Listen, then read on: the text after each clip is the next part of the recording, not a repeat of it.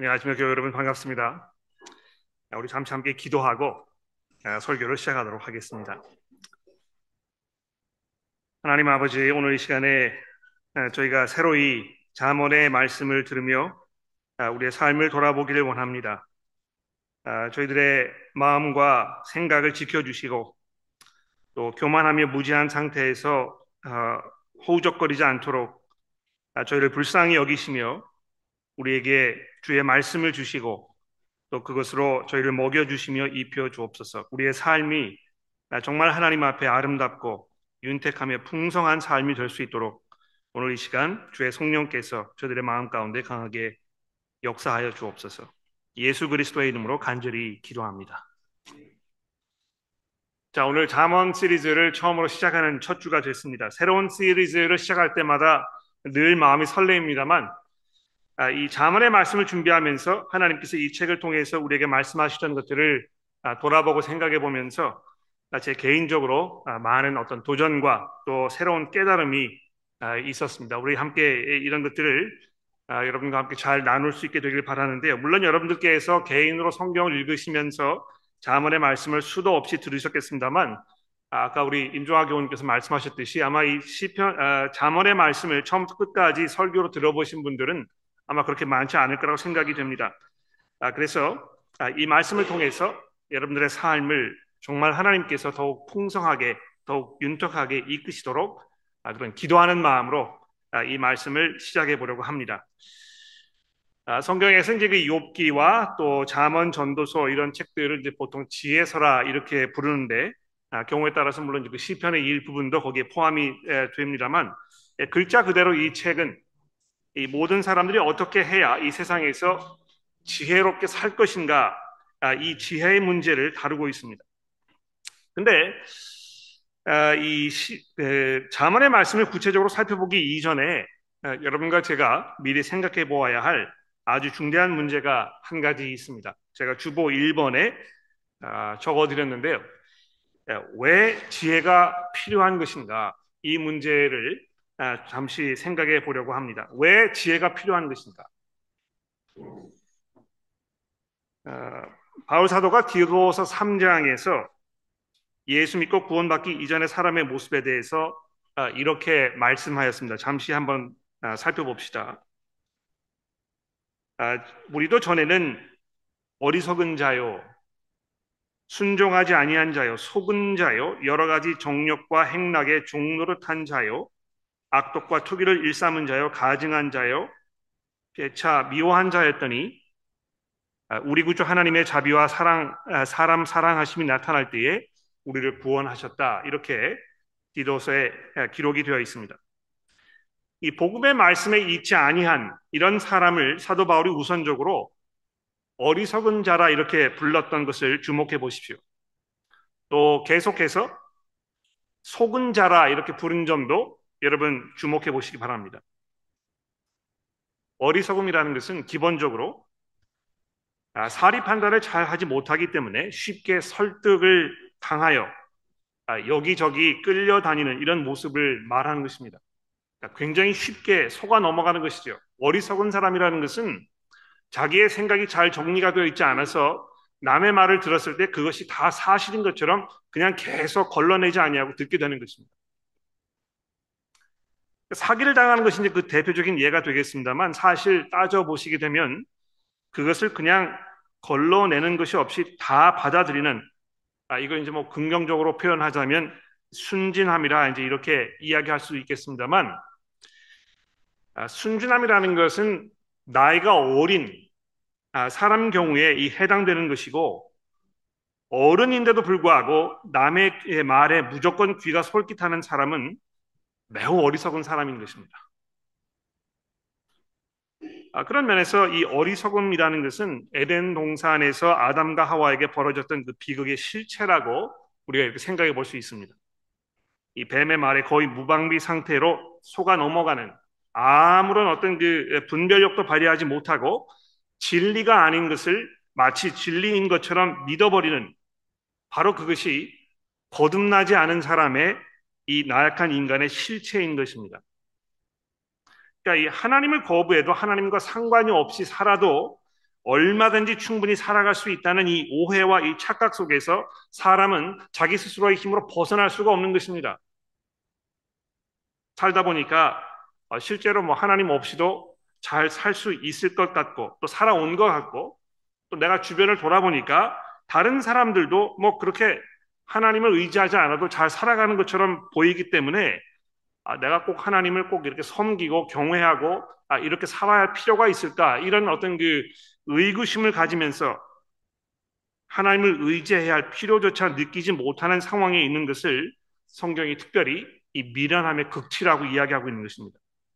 아, 철저하게 속아 넘어간 상태인데요.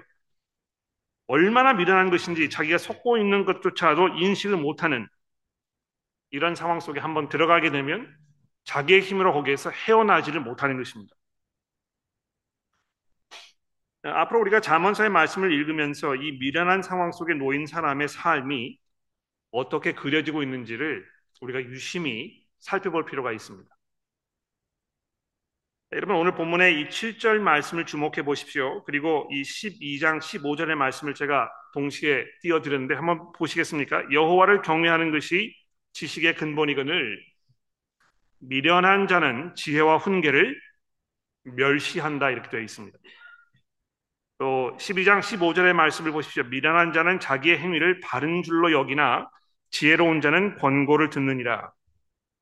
이게 이제 뭐그 거의 같은 이야기를 좀 하고 있는 것인데 아, 이 12장 15절의 이 말씀이 아, 어떤 면에서 아, 이 1장 7절의 말씀을 더 확대하여 아주 쉽게 우리 마음속에 이 전달되도록 설명해 주고 있습니다.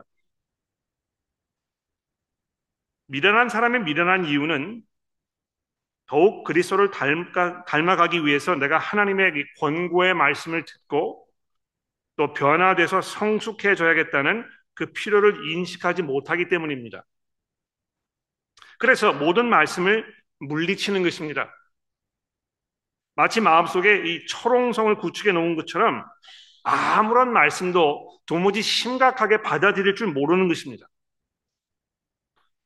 그러니까 이 마치 그 어, 물방울이 오리 털에 딱 떨어지면 그냥 이렇게 스며들지 않냐고 튕겨 나가는 것처럼 하나님의 말씀을 이렇게 읽는 것 같은데 이걸 듣는 것 같은데 이게 마음속으로 스며들지 아니하고 그냥 겉에서 튕겨 나가는 것입니다. 듣기는 들었는데 이게 이제 그 마음속에 접목이 되지 않는 것입니다. 근데 그것은 어떤 그 지적인 문제가 아니고요. 자기 마음 상태의 문제라는 것입니다. 왜 이런 현상이 벌어지는 것입니까? 나는 이 말씀을 필요로 하지 않는다. 이것은 나와 상관이 없는 것이다. 나는 이것을 받아들일 준비가 되어 있지 않다. 이것은 내가 가지고 있는 생각과 일치하지 않는다.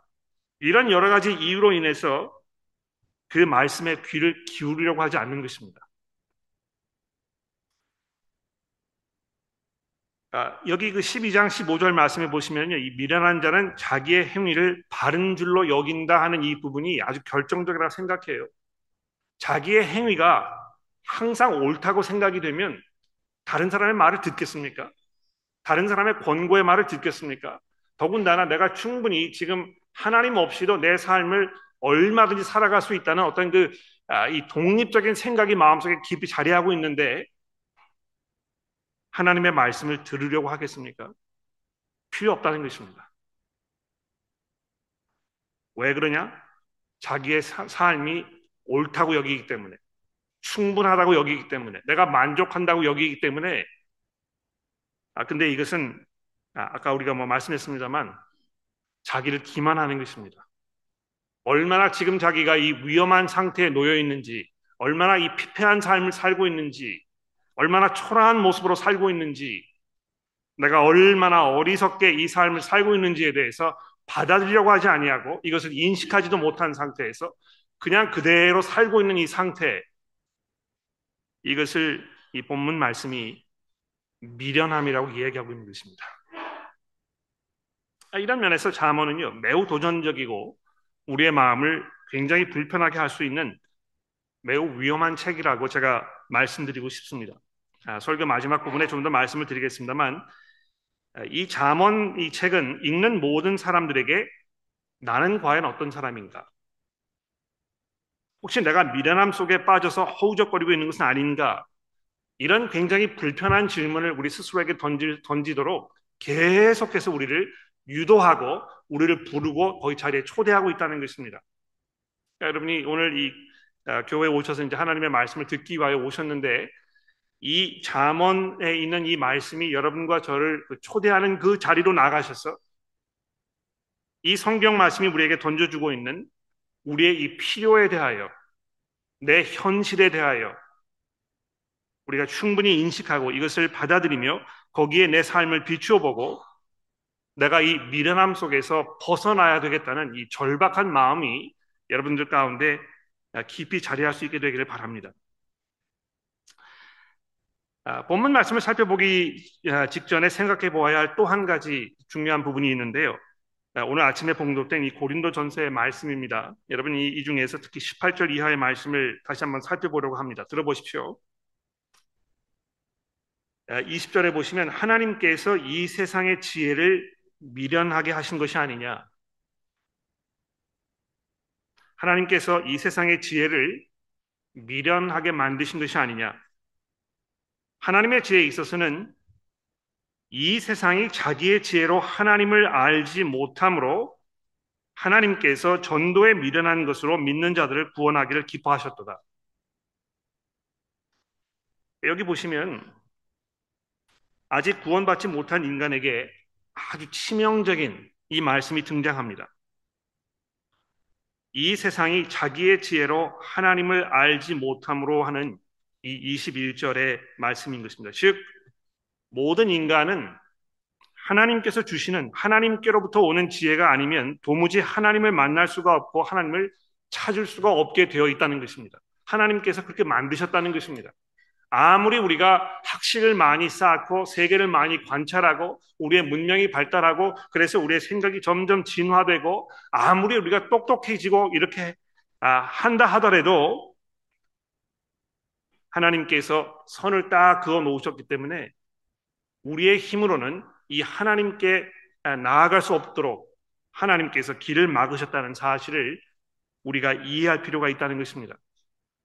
여러분 그 아, 종종 제가 그런 질문을 받아요. 왜 하나님께서 에덴 동산에 아담 이 선악과를 알게 하는 나무를 심어 놓으셔가지고 아, 이런 그 복잡한 일을 만드신 것인가? 아 근데 여러분 이거 보십시오. 아, 이것은 하나님께서 인간들에게 하나님과 인간 사이에 분명한 구별이 있다는 것을 우리에게 알려주시려고 하는 이 하나님의 은혜의 표현인 것입니다. 예, 마치 우리가 아, 하나님이 없이도 우리 마음대로 우리의 삶을 결정할 수 있을 거라고 이 착각하는 그 상황에 빠져 있으면 그럼 뭐 아, 하나님의 말씀을 들을 필요가 뭐가 있고 우리가 믿음을 가질 필요가 뭐가 있겠습니까? 그러나 하나님께서 이 선악과를 알게 하는 갖다 심어 놓으시고 이거 내가 먹지 말아라 이렇게 얘기하시면서 여러분과 저로 하여금 하나님을 의지하지 않으면 안 되는 그분에게 우리가 기대고 그분의 생각에 우리의 자신을 맡기고 그 말씀에 순종하는 삶을 살아야 할 이 필요성에 대해서 인식하도록 우리를 인도하셨다는 것입니다. 아, 그래서 이 고린도 전서의 이 말씀은 인간의 한계, 이 지혜의 한계를 지금 말씀하고 있는 것인데요. 이 성경이 말씀하고 있는 이 참 지혜는 궁극적으로 복음, 즉 십자가의 도, 십자가에 못 박히신 그리스도 안에서 발견된다고 말씀하는 것입니다. 이것이 아니고는 여러분과 제가 하나님께 나아갈 수 없고 하나님을 만날 수 없고 하나님께서 우리에게 주시는 이 삶의 참된 지혜를 우리가 인식할 수 없게 된다는 것입니다.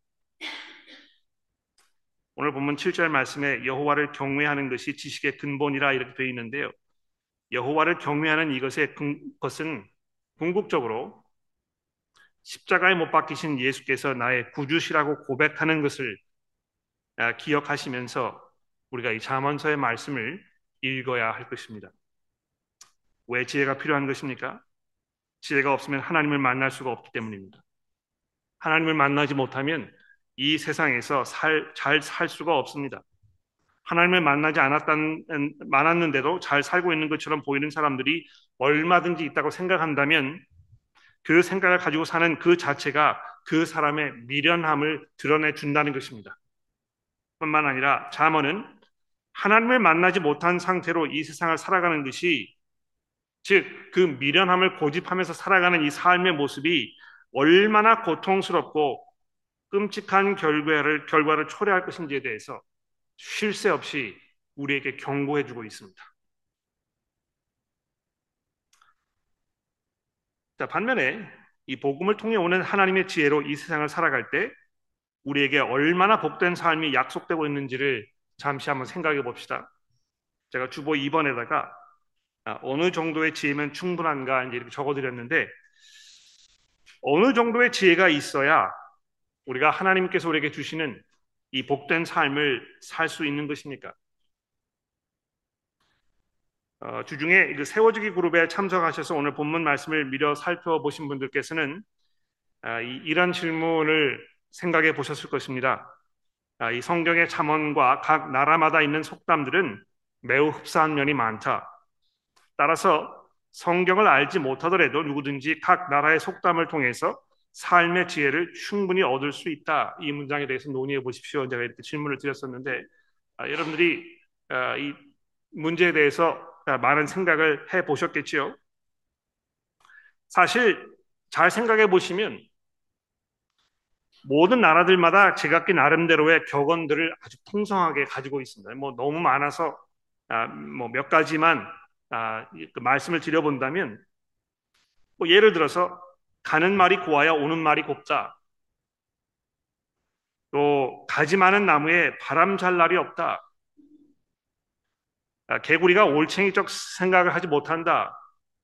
뭐 이런 굉장히 유명한 그런 속담 내지는 격언들이 많이 있습니다. 근데 이런 것들을 쭉 생각해 보시면 여기에 굉장히 많은 삶의 지혜가 담겨 있는 것을 우리가 알게 되지 않습니까? 그러니까 이게 그 어, 성경에 기록되어 있지 않습니다만 그냥 실수로 이렇게 해서 쓱 잠언 어디다 집어넣어 놔도 이상하게 느껴지지 않는 아, 그런 종류의 격언인 것입니다. 사람이 오랜 세월 동안 살면서 경험이 축적되고 지혜가 쌓이면서 아, 이런 결론에 도달할 수 있게 되지 않겠습니까? 사람이 뭐 이런 그 어, 자기 나름대로의 지혜를 발휘하여 아, 이런 결론에 도달할 수 있는데 아, 구태여 뭐 우리가 성경만을 꼭 그렇게 고집해야 할 필요가 뭐가 있겠느냐? 자문이 아니더라도 각 나라마다 나름대로의 이 훌륭한 이런 삶의 지혜들이 있는데 아 그걸 뭐 이, 받아들이면서 살면 그럼 뭐 우리가 충분히 지혜롭게 살 수 있지 않겠느냐? 이제 이런 결론에 도달할 수 있을지 모르겠습니다. 네, 여러분 이거 보십시오. 아, 잠언도 그렇고 세상의 모든 격언도 그렇습니다만 우리가 살면서 세상을 이렇게 관찰해 보면 잘 이해되지 않는 부분들이 분명히 있다는 것입니다. 어떤 면에서 이해되지 않습니까? 이 잠언에 이제 그런 뭐 대표적인 예가 등장하는데요. 잠언 17장 23절 말씀에 보시면 이 뇌물의 문제에 대해서 이제 얘기하고 있습니다. 들어보십시오. 악인은 사람의 품에서 뇌물을 받고 재판을 굽게 하느니라. 이 뇌물을 주는 것이 얼마나 옳지 않은 일인지에 대하여 지금 얘기하고 있는 것입니다. 왜 그렇습니까? 이 사람의 마음을 움직여 가지고 옳지 않은 결론 판 재판을 아, 이 그 내리도록 아, 이렇게 유혹하기 때문에 그렇다는 것이죠. 그런데 동시에 21장 14절로 넘어가 보시면 뭐라고 되어 있습니까? 이게 약간 쇼킹한데요. 이 은밀한 선물은 노를 쉬게 하고 뇌물을 좀 얘기하는 것입니다. 은밀한 선물은 노를 쉬게 하고 품 안의 뇌물은 맹렬한 분을 그치게 하느니라. 이게 사실이거든요.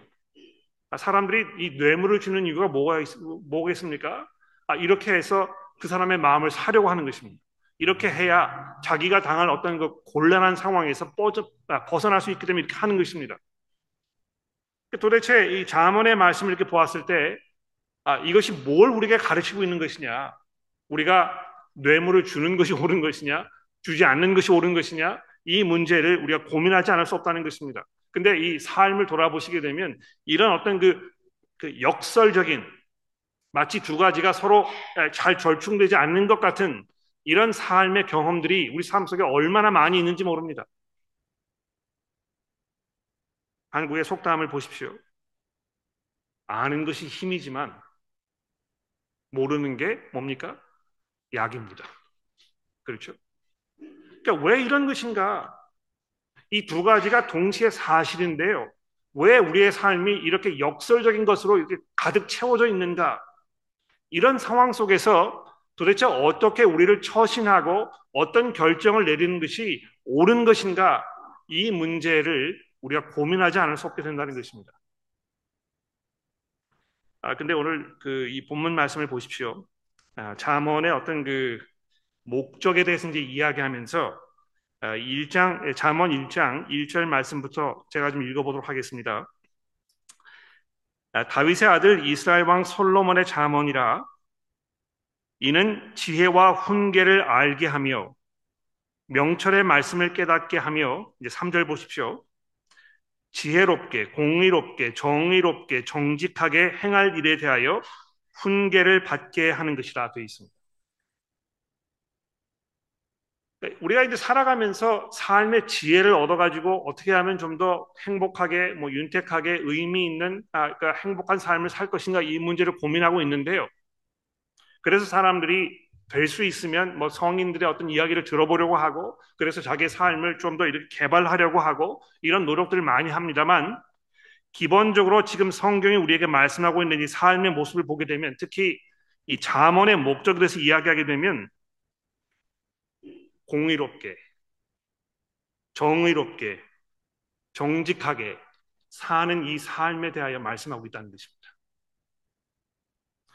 그러니까 우리가 그 아, 굉장히 어지러운 것 같고 또 서로 이렇게 맞부딪힌 것 같은 이런 혼란한 상황 속에서 내가 어떤 결정을 내릴 것인가 하는 문제를 생각하면서 마음속에 품고 있는 기본적인 원칙은 무엇입니까?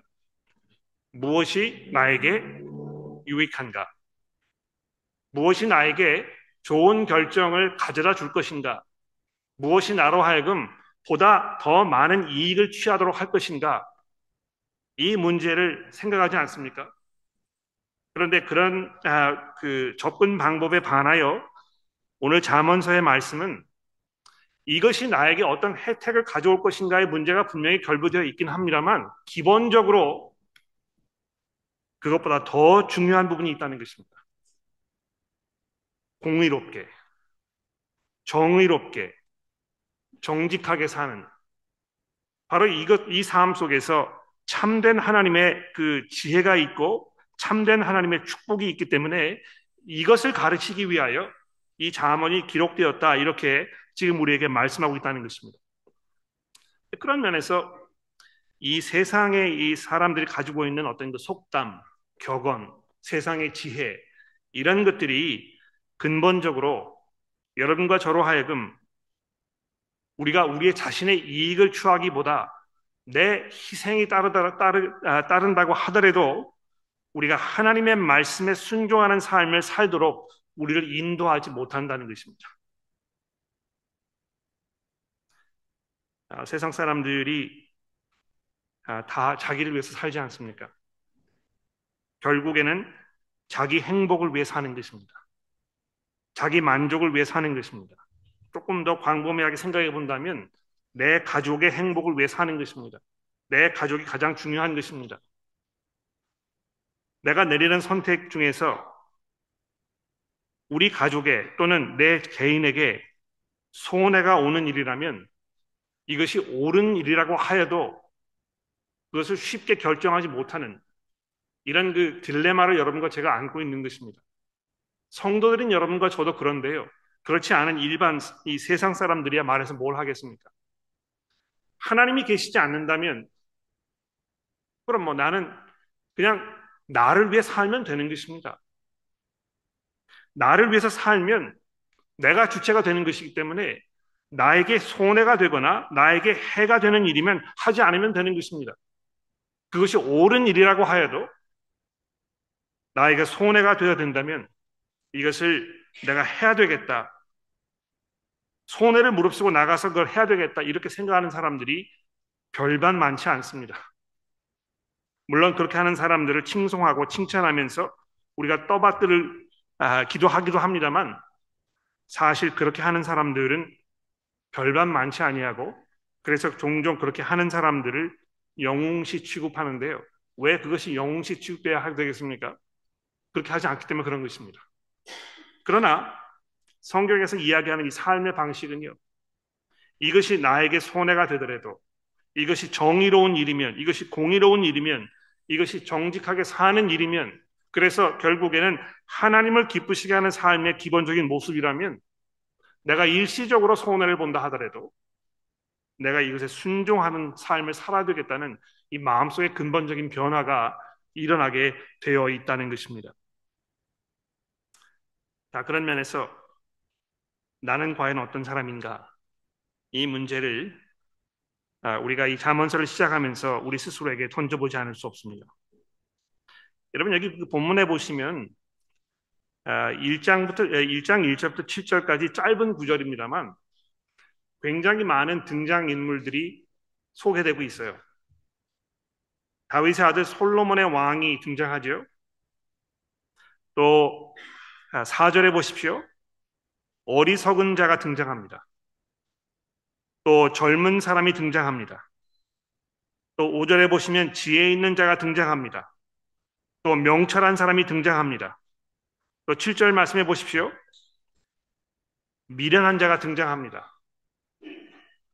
그러니까 이 잠언서가 왜 이렇게 여러 가지 표현 방법을 사용해서 여러 사람들에 대해서 이야기하고 있는 것인가? 내가 과연 누구인가? 여기 등장하는 사람들 중에서 누가 지금 나와 가장 근접한 아, 그런 위치에 있는가? 내가 여기에 등장하는 사람들 중에서 지금 어떤 모습으로 살고 있는가? 이 문제를 우리에게 던져주기 위하여 아, 이렇게 좀 소개하고 있는 것입니다. 아, 물론 우리가 이제 이 자문서를 쭉 살펴보면서 더 분명하게 알게 되겠습니다만 여러분 그 7절에 등장하는 이 미련한 사람에 대해서 좀 생각해 봅시다. 아까 처음에도 뭐 제가 좀 말씀을 드렸습니다만 아, 이 미련하다 하는 이 말의 그 어, 감 아, 이것이 아, 기본적으로 굉장히 부정적입니다. 그렇죠?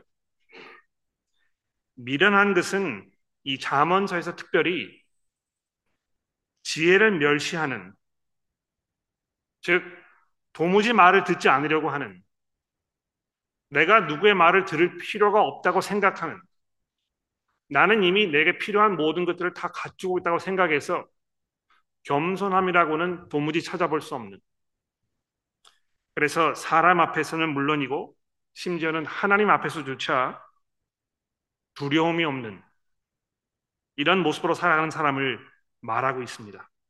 여러분 오늘 그 본문 말씀에 보시면 1장 그 32절로 넘어가 보십시오. 성경 가지고 계시니까 1장 32절의 말씀을 잠깐 보시겠습니까?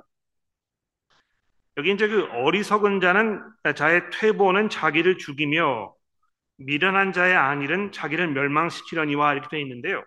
또 언뜻 이렇게 보시면 이게 뭐 아, 그 어리석은 자나 미련한 자나 그냥 매 한 가지 같은 사람을 그냥 단어만 바꿔가지고 이렇게 이야기하는 것처럼 아, 이렇게 읽으실 수 있습니다. 아, 근데 적어도 제가 이걸 생각해 보니까 이 어리석은 사람 또 미련한 사람을 구태여 이렇게 나누어서 등장시키는 중요한 이유가 있습니다. 아, 오늘 본문에 그 보시면 이 4절 말씀에 보면 어리석은 자를 슬기롭게 해준다 이렇게 되어 있지 않습니까? 그러니까 적어도 그것은 이 어리석은 사람은 말을 듣고 그것을 배워서 깨닫고 진보가 있을 수 있다는 것입니다.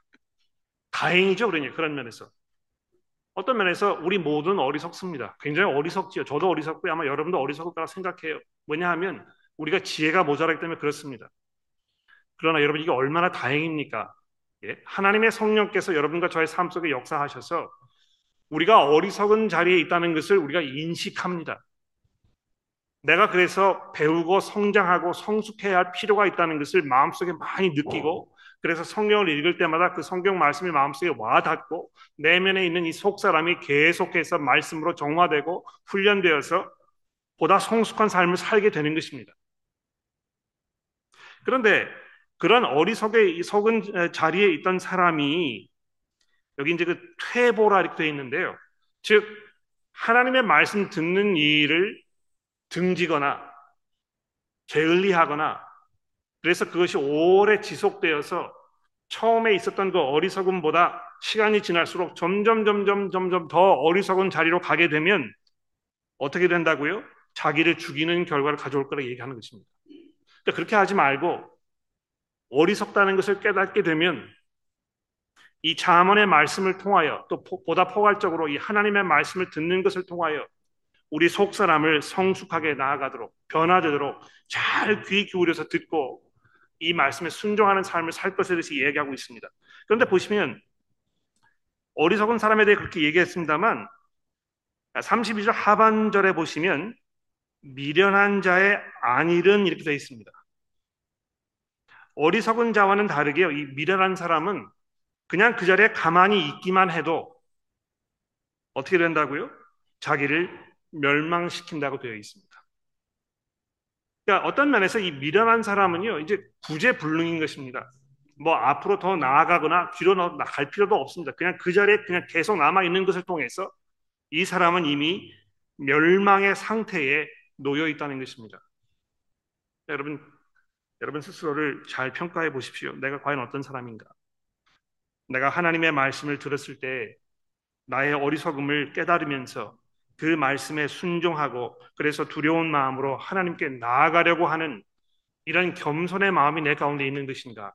아니면 말씀을 들어도 이것이 내게 아무런 감흥이 없고 아무런 어떤 그 변화를 일으키지 않는 그저 내 자리에서 나의 이 무지함과 나의 이 고집을 계속 유지하려는 정말 이 미련한 삶의 모습을 내가 살고 있는 것은 아닌가? 이것을 여러분들이 자문서의 말씀을 들으시면서 스스로에게 계속 물어보게 되기를 간절히 바랍니다. 기도하겠습니다.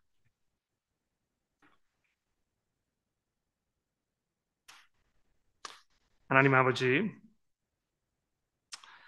저희가 겸손하게 주 앞에 나아가기를 원하며 믿음으로 주의 말씀에 순종하기를 원합니다. 그러나 저희가 얼마나 어리석은지 우리의 힘으로는 도무지 하나님을 의지할 수 없고 우리가 어둠 가운데 방황할 수밖에 없음을 고백합니다. 아, 그러나 주의 성령께서 저희를 찾아오셔서 저희의 어리석은 마음을 바꾸어 주시고 변화시켜 주셔서 우리가 우리에게 주의 말씀을 들으려는 겸손함을 주시니 감사합니다. 하나님 사랑하는 저희 교회 모든 성도들이 하나님의 말씀 앞에 두려운 마음으로 서게 하시고 또 마치 거울에 비춘 자기의 모습을 들여다보면서 옷 매무새를 가다듬는 것처럼 이 말씀의 저의 삶을 비추어 보면서 우리의 삶을 돌아보게 하시고 겸허한 마음으로 겸손한 마음으로 하나님을 향한 깊은 사랑의 마음으로 믿음의 마음으로 주의 말씀에 순종하도록 저희를 도와주시고 인도하여 주옵소서. 그러므로 인하여 우리의 삶이 윤택하게 되며 참 지혜로운 삶의 모습으로 살아갈 수 있도록 이 잠언서의 시리즈를 통해서 우리를 인도하여 주옵소서. 예수 그리스도의 이름으로 간절히 기도합니다.